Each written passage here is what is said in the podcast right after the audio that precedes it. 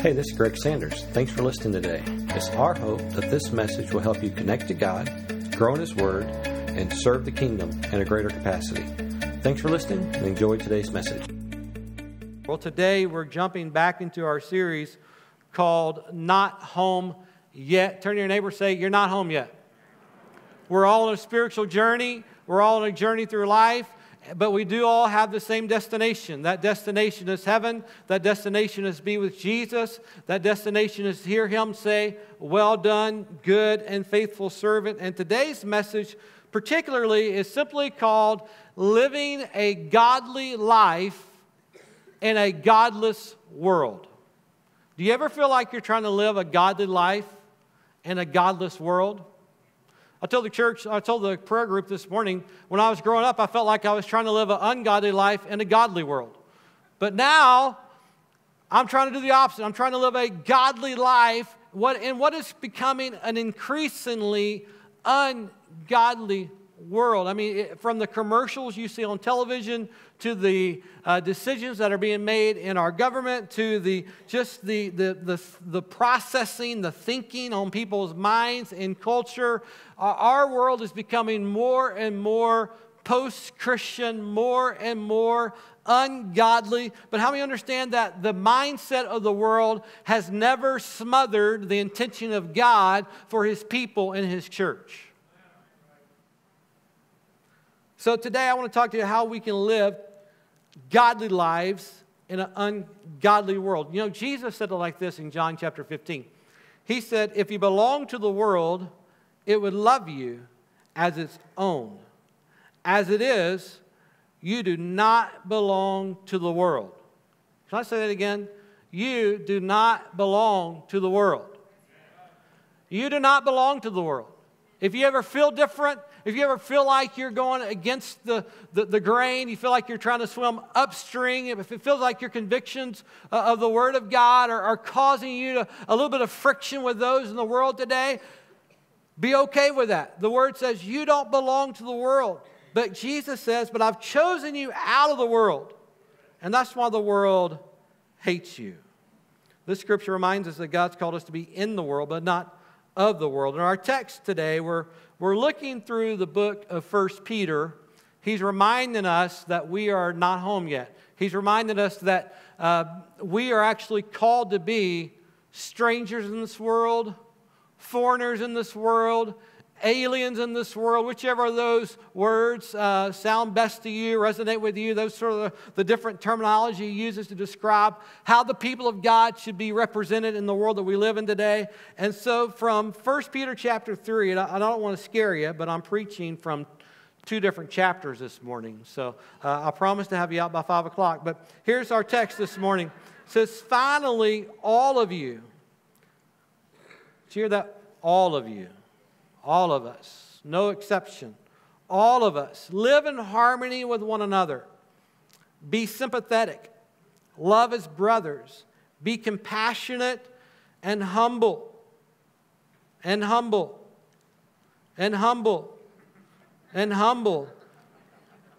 And if you think you're the most humble person in the world, then work on it. All right?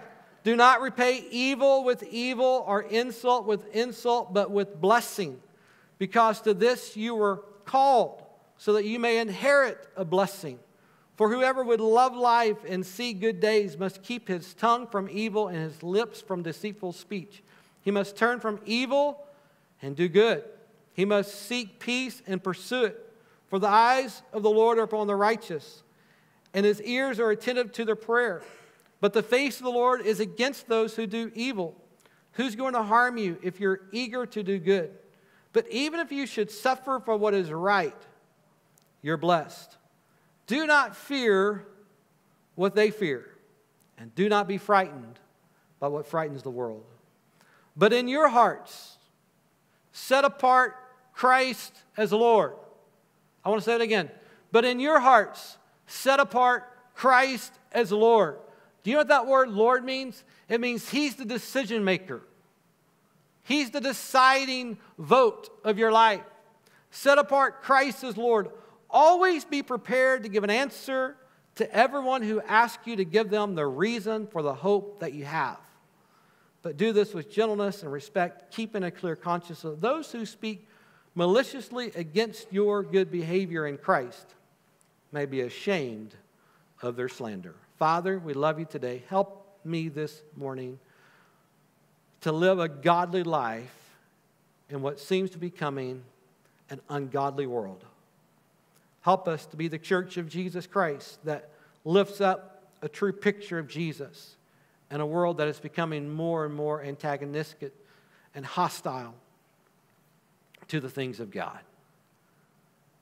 Lord, anoint me today to speak the words of God, the words of God alone. Anoint our ears, our hearts, and our minds to hear what the Holy Spirit would say to us and give us the boldness, the courage, and strength to respond and walk out what the Holy Spirit would say to us.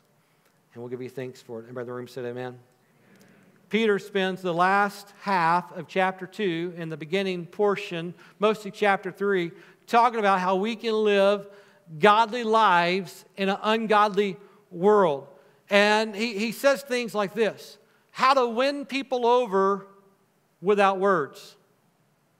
Living such a godly lifestyle that if someone was to speak ill against you, they would have to lie about you in order for it to be true. Godly lives.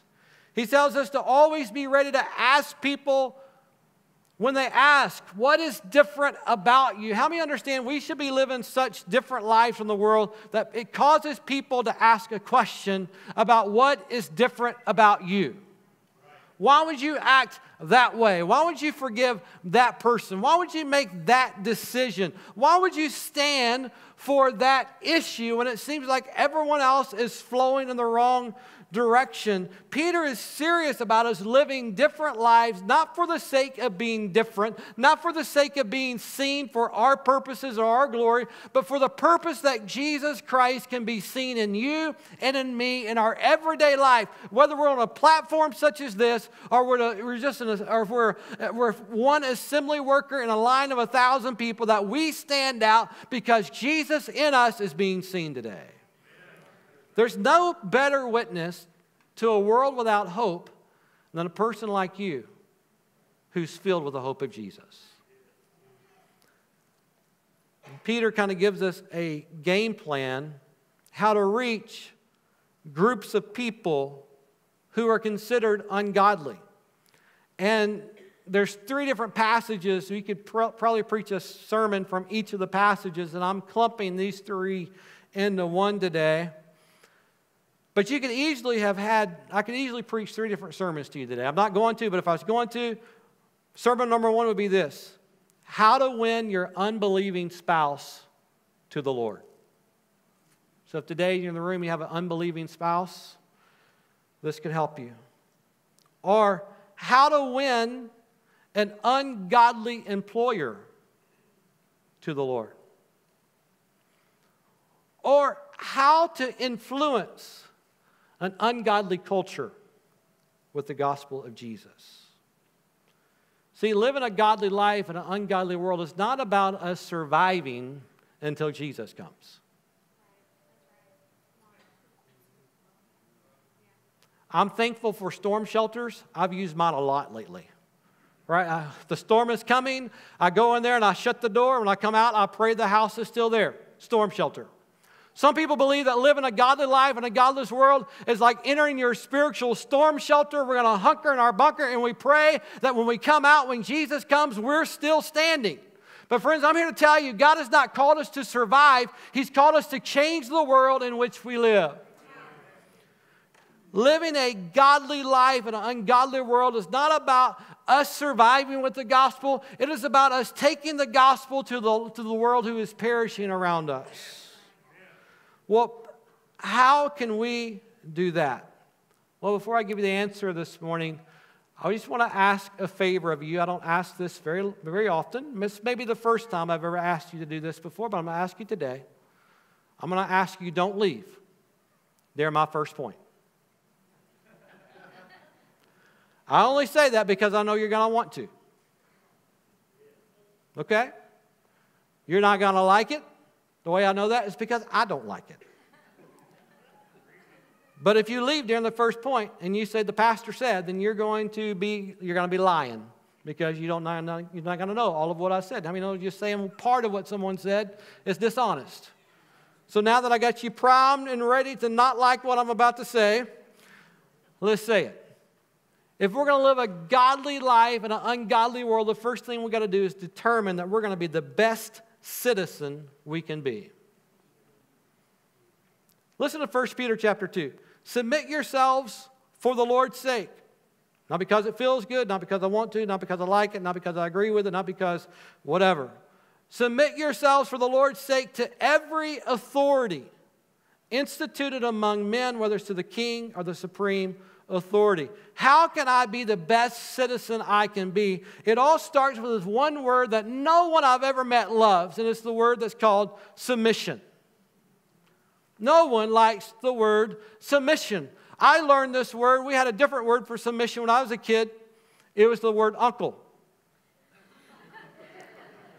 My dad and I would wrestle on the carpet, and he would put me in the headlock or sit on top of me. You know, I was 30 pounds, he was 300 pounds, he usually won. And he would stay in that position until I finally submitted or I finally said, Uncle. All right, until I said, okay, it's going to be your way. Listen, the word is saying that we're not supposed to have to be forced in submission, that we should voluntarily honor those that God has put in our life for us to serve. I wonder how many of you have determined to be the best citizen you can be for the sake of the gospel? How many of us have determined that we're going to be the best worker on our job site for the gospel's sake? How many of you decide I want to be the best employee in the marketplace in which I work for the sake of the gospel?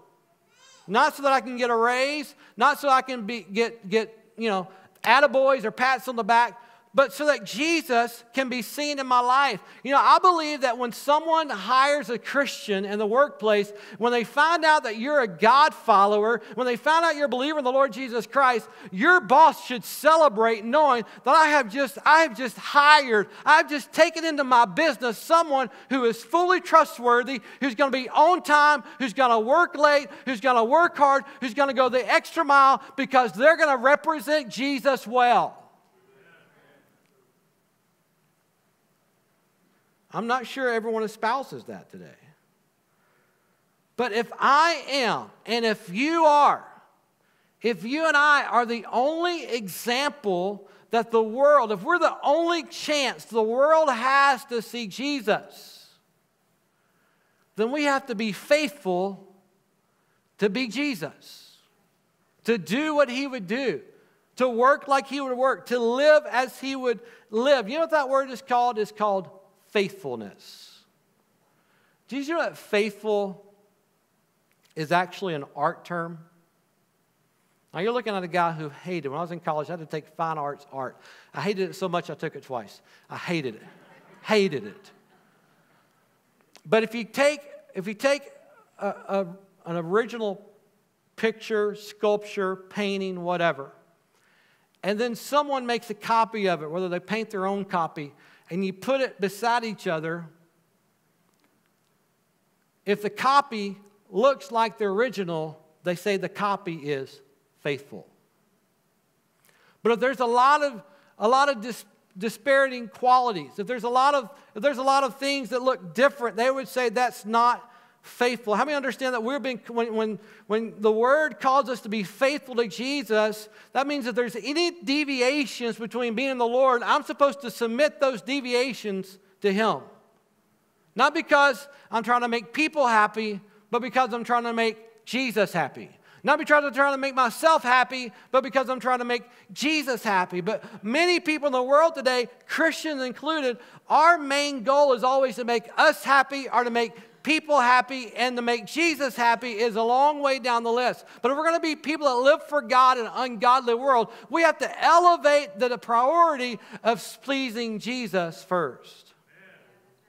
And there's three examples. If you don't like what you've heard so far, you're not going to like this part either. There's three examples of where Jesus teaches us the principle of submission of submitting. There's three things he gives us in this text. Here's the first thing he says. He says, "Citizens submit to ungodly governments. I didn't figure anybody would shout right there.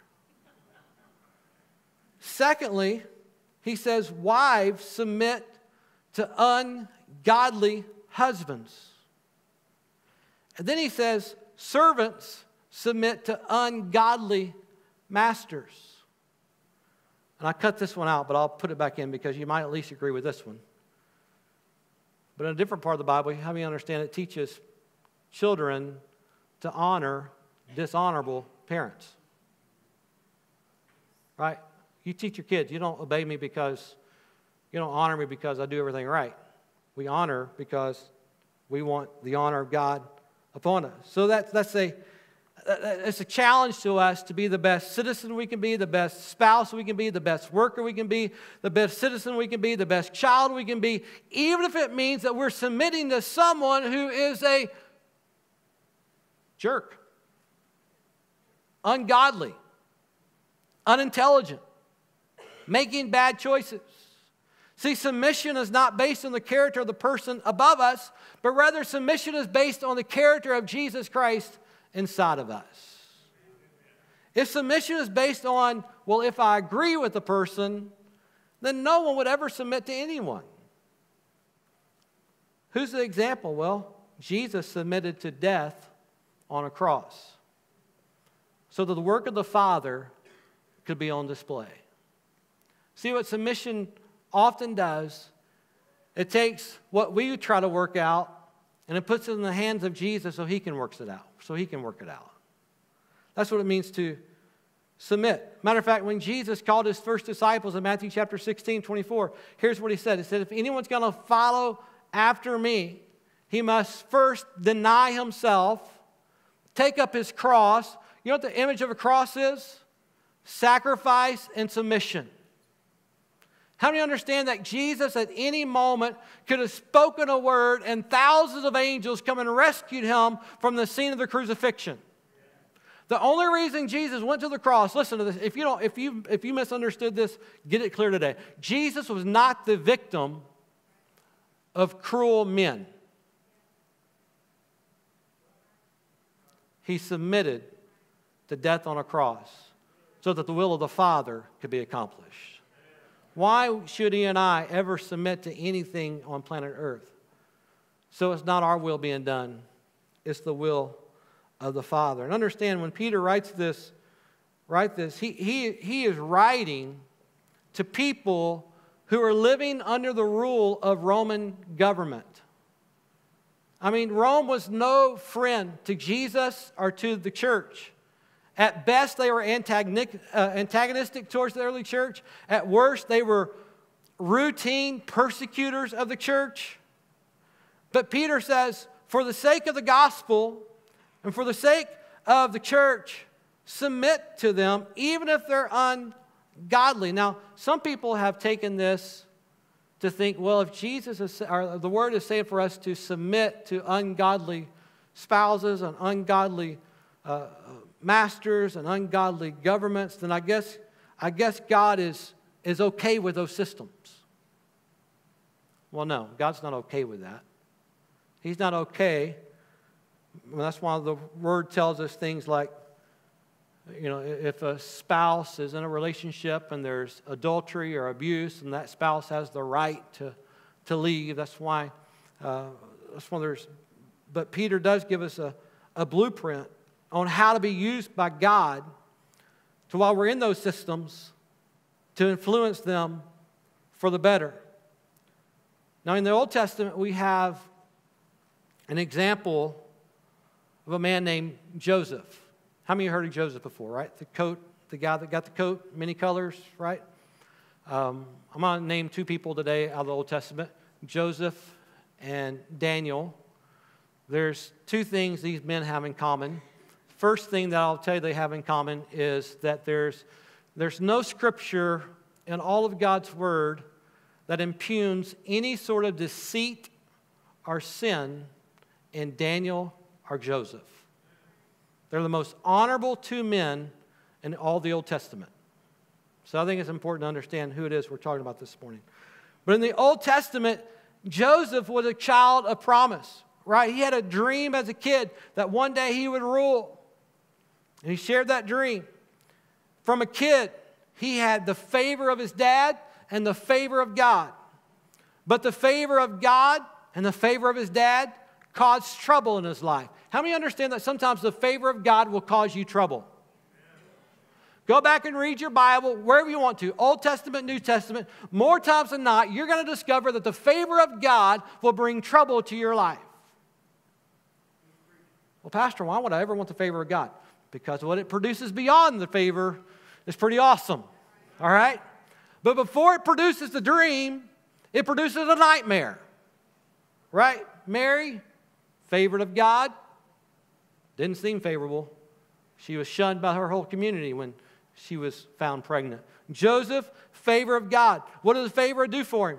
Favor of God called him to be sold into slavery. Favor of God called him to be lied upon by his, by his master's wife. Favor of God called him to be put into prison. Favor of God called him to be forgotten about by men who said would rescue him. All of this was because of the favor of God upon his life. But despite the fact that, that Joseph's life was going 100 miles per hour in the wrong direction, though it didn't look favorable, favorable at all, what brought Joseph from the pit to the palace was he submitted to God and to the authorities of his life all along the way. And the word says, if you will humble yourselves before God, that he will take control of lifting you up in due season. But when we refuse to submit to the authorities in our life, what we're doing is we're taking God's ability to bless us out of his hands. See, we have to believe. The only reason I'm ever going to submit to anybody is if I believe that God has a bigger plan than what I see in front of me. And no matter what you're facing today, what you see or you don't see, here's a reality I know to be true for all of us God has a bigger plan than what you see in front of you.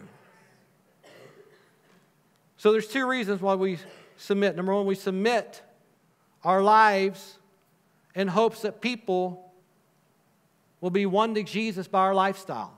Jesus said, Live your lives before people. Let your light so shine before people that they will see your good works and give praise to your Father in heaven. And we got to determine we're going to submit even if it brings persecution and hardship to our lives. How many understand if you're let's just I, am seeing the clock and i know i got to hurry how many would just say sin makes you stupid?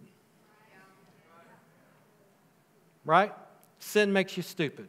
All of us in this room, we've probably done some stupid things, and it's because sin led us that direction. Sin makes you stupid, makes you stupid choices. And guess what? If you're married to a sinner, you're going to reap the benefits of stupid. Is that too honest? Is that too honest? If you work for an unbeliever, you're going to reap the benefits of someone making decisions from an unbelieving mind. You picking up what I'm putting down? If, if, if you are in a country where the government is making ungodly, anti biblical decisions, you and I are going to pay the tax for those decisions. Right? The Bible shares several people had to do so. Paul, the Apostle Paul, he gets on a ship. He tells the captain in the book of Acts, The Lord has told me we should not sail. If we do, we're going to crash. They said, You're just a unintelligent believer. Be quiet, get in your jail, get in your jail cell and be quiet. And guess what happened? The ship was torn apart. It crashed because they didn't believe. But guess what? Paul didn't throw a fit. He submitted. David had to serve in the house of Saul when Saul was throwing spears at him. He had a chance to kill Saul, and he didn't. He submitted to the, to the leadership of Saul. Brought a lot of, a lot of pain, but it also brought the glory of God. Did you know if you will let persecution work out, it'll bring the glory of God to your life? And also, the third reason we got to submit or see, we've got to submit is because we have to realize there's a cost of not submitting. I'll give you four real quick. If we refuse to submit, 1 Peter chapter 3 talks about refusing to submit to the people in our lives. Can, number one, it can cause our prayers to be hindered. Did you know that our everyday choices can either enhance our prayers or hinder our prayers? Number two, our testimony can be limited. Here's a third cost of not submitting the blessing of God can be squandered. And fourth, when we refuse to submit, our punishment is justified. Right? If I am driving home from church today and I get pulled over by one of our wonderful civil servants and I'm doing 85 and a 45, do you know what my job is to say to that kind gentleman or woman who pulls me over? My job is to say this thank you. I deserve it. Right? There's really no way out of that. But when I submit to it, then the blessings come, privileges come. Number two, turn to your neighbor and say, I'm glad he's done with that. Y'all got that, you need me to back up and do it again? Got it? Okay. Number two, number one, be the best citizen you can. Number two, be the best citizen you can be as long as you can be. Peter said, even if you should suffer what's right, you're blessed. But don't fear their threats and don't be frightened by what they're fighting with. There's an implied meaning in that sentence I hope you're hearing. Someone would ask, well, Pastor, is, is there ever a time in the Christian's life where they should not submit to what an ungodly world, to a path an ungodly world is leading them down. Yes, there is a point.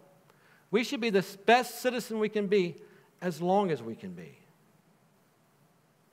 But at some point, there comes a time when being instead of being persecuted for your faith, it's being demanded of you to renounce your faith.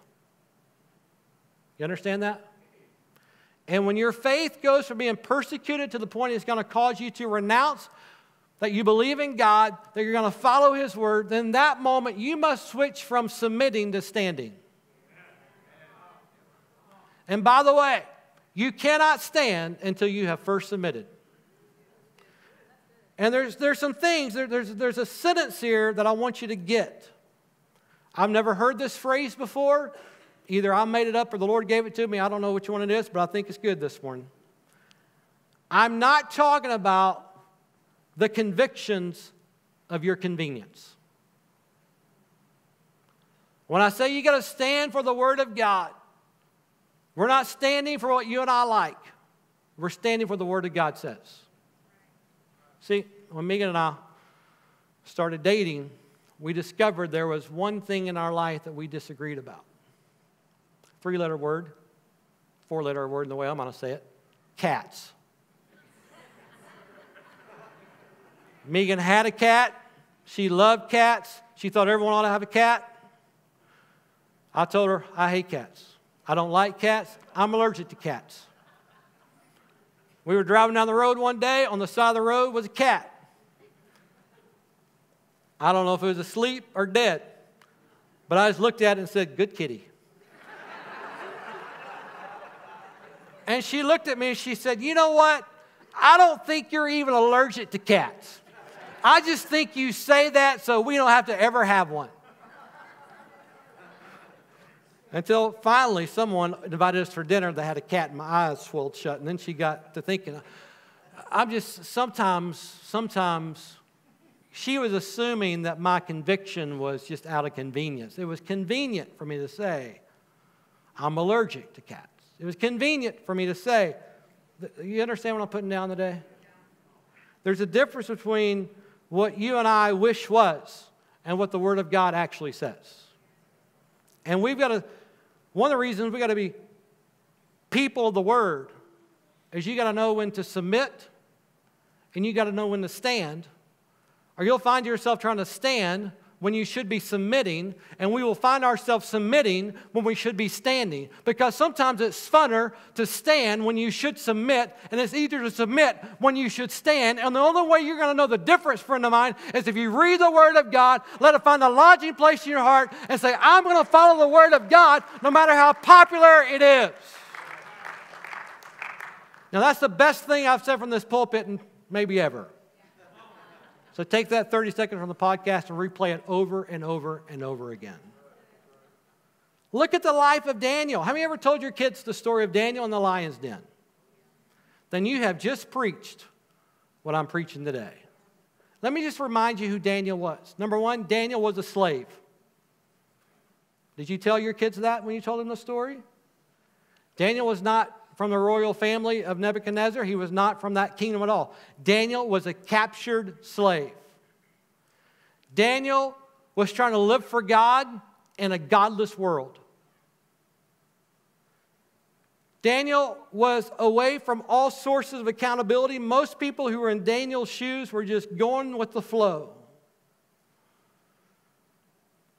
But Daniel's, like I said earlier, one of the most honorable characters in the Word of God. Even his critics knew there was no way to trip him up unless it had something to do with his God. He was a captured servant.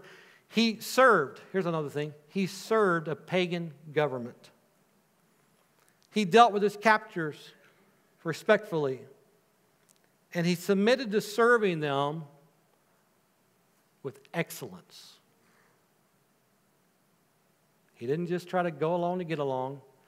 Nebuchadnezzar, that godless king, had no one in his arsenal of servants he trusted like Daniel. Think about it. That was the result of Daniel's life. Even when his diet was going to impede his faith, Daniel gave God a chance to show up. He said, Hey, listen, just get, give me a trial run. Let me stand for my convictions. And, and if it doesn't work, then I'll submit to you. He, he honored God, and of course, God showed up. But when the law came that said, Listen, if you pray to anyone except for the king or what he sets up, you're going to be thrown into that lion's den. Daniel switched from submitting to standing right? And he didn't stand with a sign on the city square, though you may have to do that at some point. He didn't stand by causing attention to himself. He stood by being the person God called him to be, living by the convictions he'd always lived by.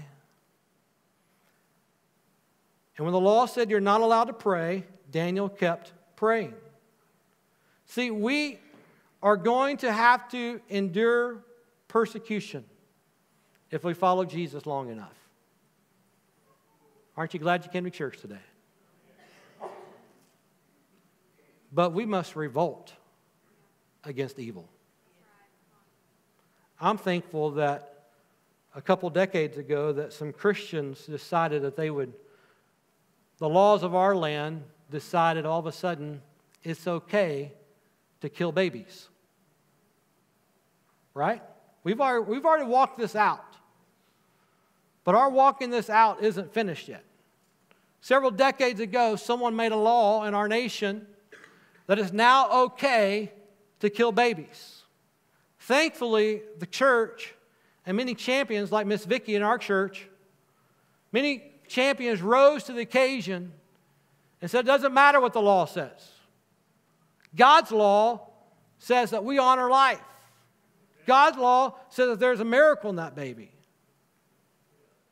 And so people stood, believers stood.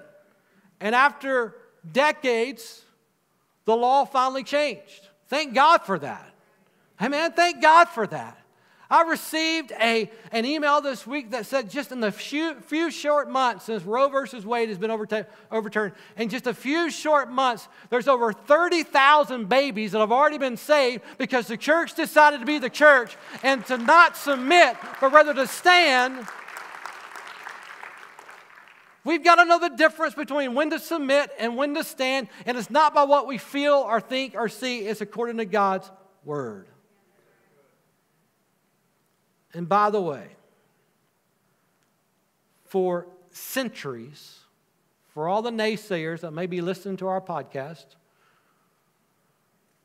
the church has been leading the way in adoption and foster care for centuries and still is today. You know, Shadrach, Meshach, and Abednego were the same class of servants as Daniel, and they were revered by the king almost as much as Daniel was. They were the greatest servants and citizens they could be for as long as they could be. But when the edict was given, you worship this idol or you're thrown into the fiery furnace, their response reminds us to listen, we're not going to bow. You can persecute us, but we're not going to bow. Our God is able to rescue us, but if He doesn't, we're not going to bow. Well, Pastor, that's wonderful. That's Old Testament stuff. Well, you know, Peter was called on the carpet for being used by God to see a lame man healed. And they told him in Acts chapter 4 that he should never preach the word of Jesus again. How many understand if you're going to submit to that law, that means you stop sharing the gospel, which is what Jesus told us to do go into all the world and preach the gospel. So, what are you going to do in this instance? Are you going to submit or are you going to stand? Peter said like this He said, You decide which is better, for us to obey the words of God or obey the words of man. As for us, we cannot help but speak about what we've seen and what we've heard. I believe there's times, and we're living, on, we're living in them right now. All of us are living in them right now, where we have to constantly evaluate is this a, perse- is this a season of persecution that I'm supposed to submit to so that God and His glory can be seen and His plan can be established? Or is this a scenario where I'm being asked to compromise and I've got to stand? And the only way you're going to know which way to do and which way to turn is if you're a person of the Word and you let the Holy Spirit lead you and guide you and direct you. I'm out of time, but if I was going to preach you anymore, this is what I'd say. Number three, be prepared. Maybe if you want to come, it'll let them think I'm quitting. Dave, if you want to send Crystal a text and let her know he's preaching.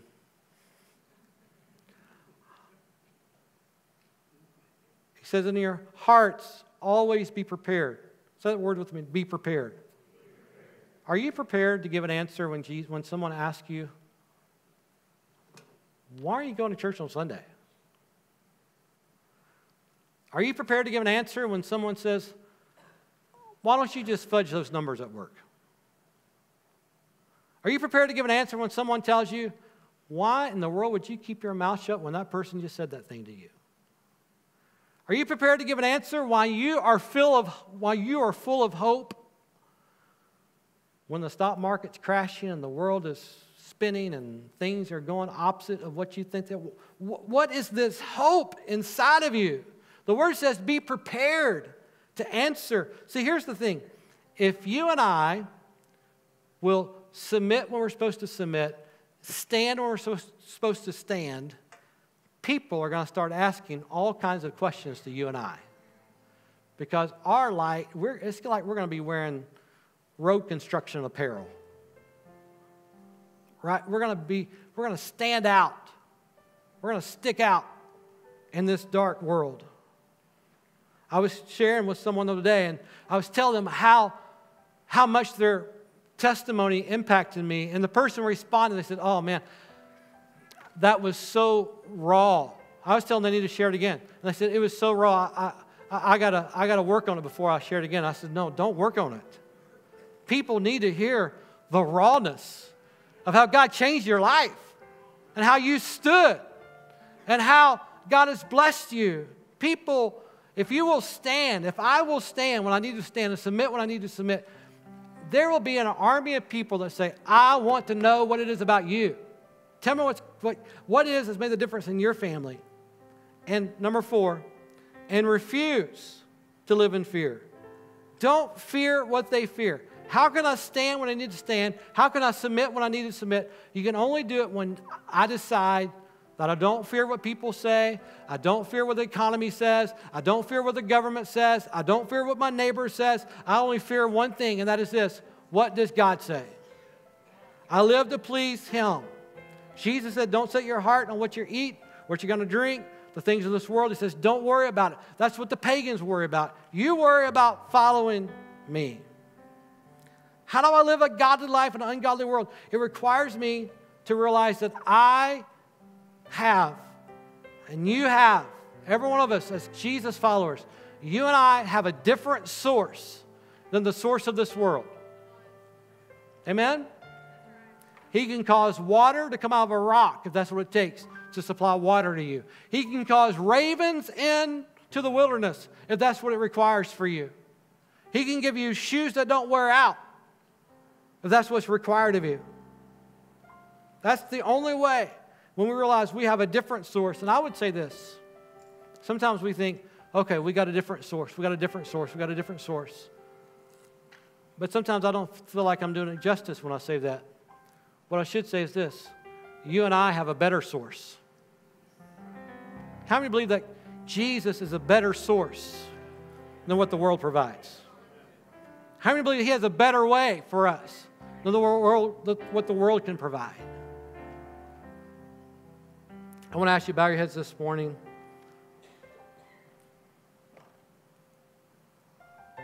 Two, two things I want to pray about.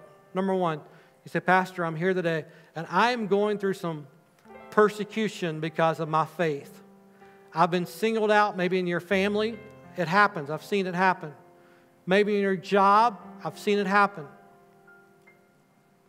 Say, Pastor, I am being persecuted because of my faith on your job, in your school. and say, Pastor, I need strength because I want Jesus to be seen even through this hard season that I'm in. If that's you today, would you let me pray for you? I'm not going to call you up front, but I'd love to pray for you. We just lift a hand real quick. Amen? Amen? It's a real deal. It's a real thing. I've heard stories of how some of our students, as young as elementary age, are being persecuted for just trying to stand for God. Number two, I'm needing to take a stand for righteousness. There, there is a push. This is not that I'm being persecuted for what I believe. This is a push for me to compromise what I believe. And it's come from push to shove. This is not about persecution. This is about I need to stand for righteousness in your family, on your job, in your school. Maybe you've been fearful, but there's been a line drawn in the sand, and you know, I can't, I can't be quiet any longer. I can't go along any longer. I'm not trying to cause a, cause a stir. I'm just trying to be faithful. And you know that God's calling you to take a stand for faithfulness in an area of your life. He said, Pastor, I need strength to stand where God tells me to stand. If that's you today, would you lift your hand? I want to pray for you as well. Amen. Amen. Amen. This is serious stuff. All of us, for the rest of our lives, we're going to always pray and weigh when do I need to submit? When do I need to stand? And none of those decisions can be made out of fear of what people think, what others are going to say, or what it may cost me personally. It must always be made out of what brings glory and honor to God. So I want to pray for those who lifted their hands this morning. Father, I'm thankful that your word never returns void, but always goes forth to accomplish what you meant for it to accomplish. Lord, there are people who are making the decision today that they're not going to press eject just because the furnace has been turned up. They're going to continue to submit to you, stand for you. Others today are determining they're not going to they're not going to bow down, but they're going to stand for you. God, either case, if it's a season of enduring persecution or an opportunity to take a stand for you, I pray both both jobs will be done with fear of the Lord, not fear of people.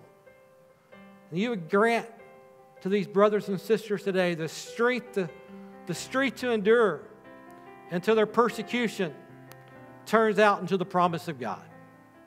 And I pray that you also give us the boldness to stand when we called, when we've been called to stand for you. We're not going to fear what other people fear. Our main concern is pleasing God. Our main concern is hearing the Father say, Well done, good and faithful servant. So I pray over the people today. God, I pray you will give them the power to submit when they needed to, stand when they need to, and to always live a life that is wrapped in faith in God, never fear of man. Help us to live godly lives in a godless world. So, God, I pray today you'll bless the people, Lord. Bless them, keep them, let your face shine upon them, give them peace and joy both now and forever. In Jesus' name we pray. Amen. Would you give the Lord a hand clap for his word today? We love you, Lord. God bless you. Hey, if you're a first time guest, I'd love to greet you and meet you on your way out today. God bless you. Thanks for being part of the assembly. We love you. Hello, this is Greg Sanders, pastor of the assembly here in Cabot. I want to say thanks for listening today. If you are ever in the Cabot area, we'd love to have you join us for a service. For service times, check out our webpage at theassemblycabot.com. Thanks again for listening. We hope you have a great day and God bless.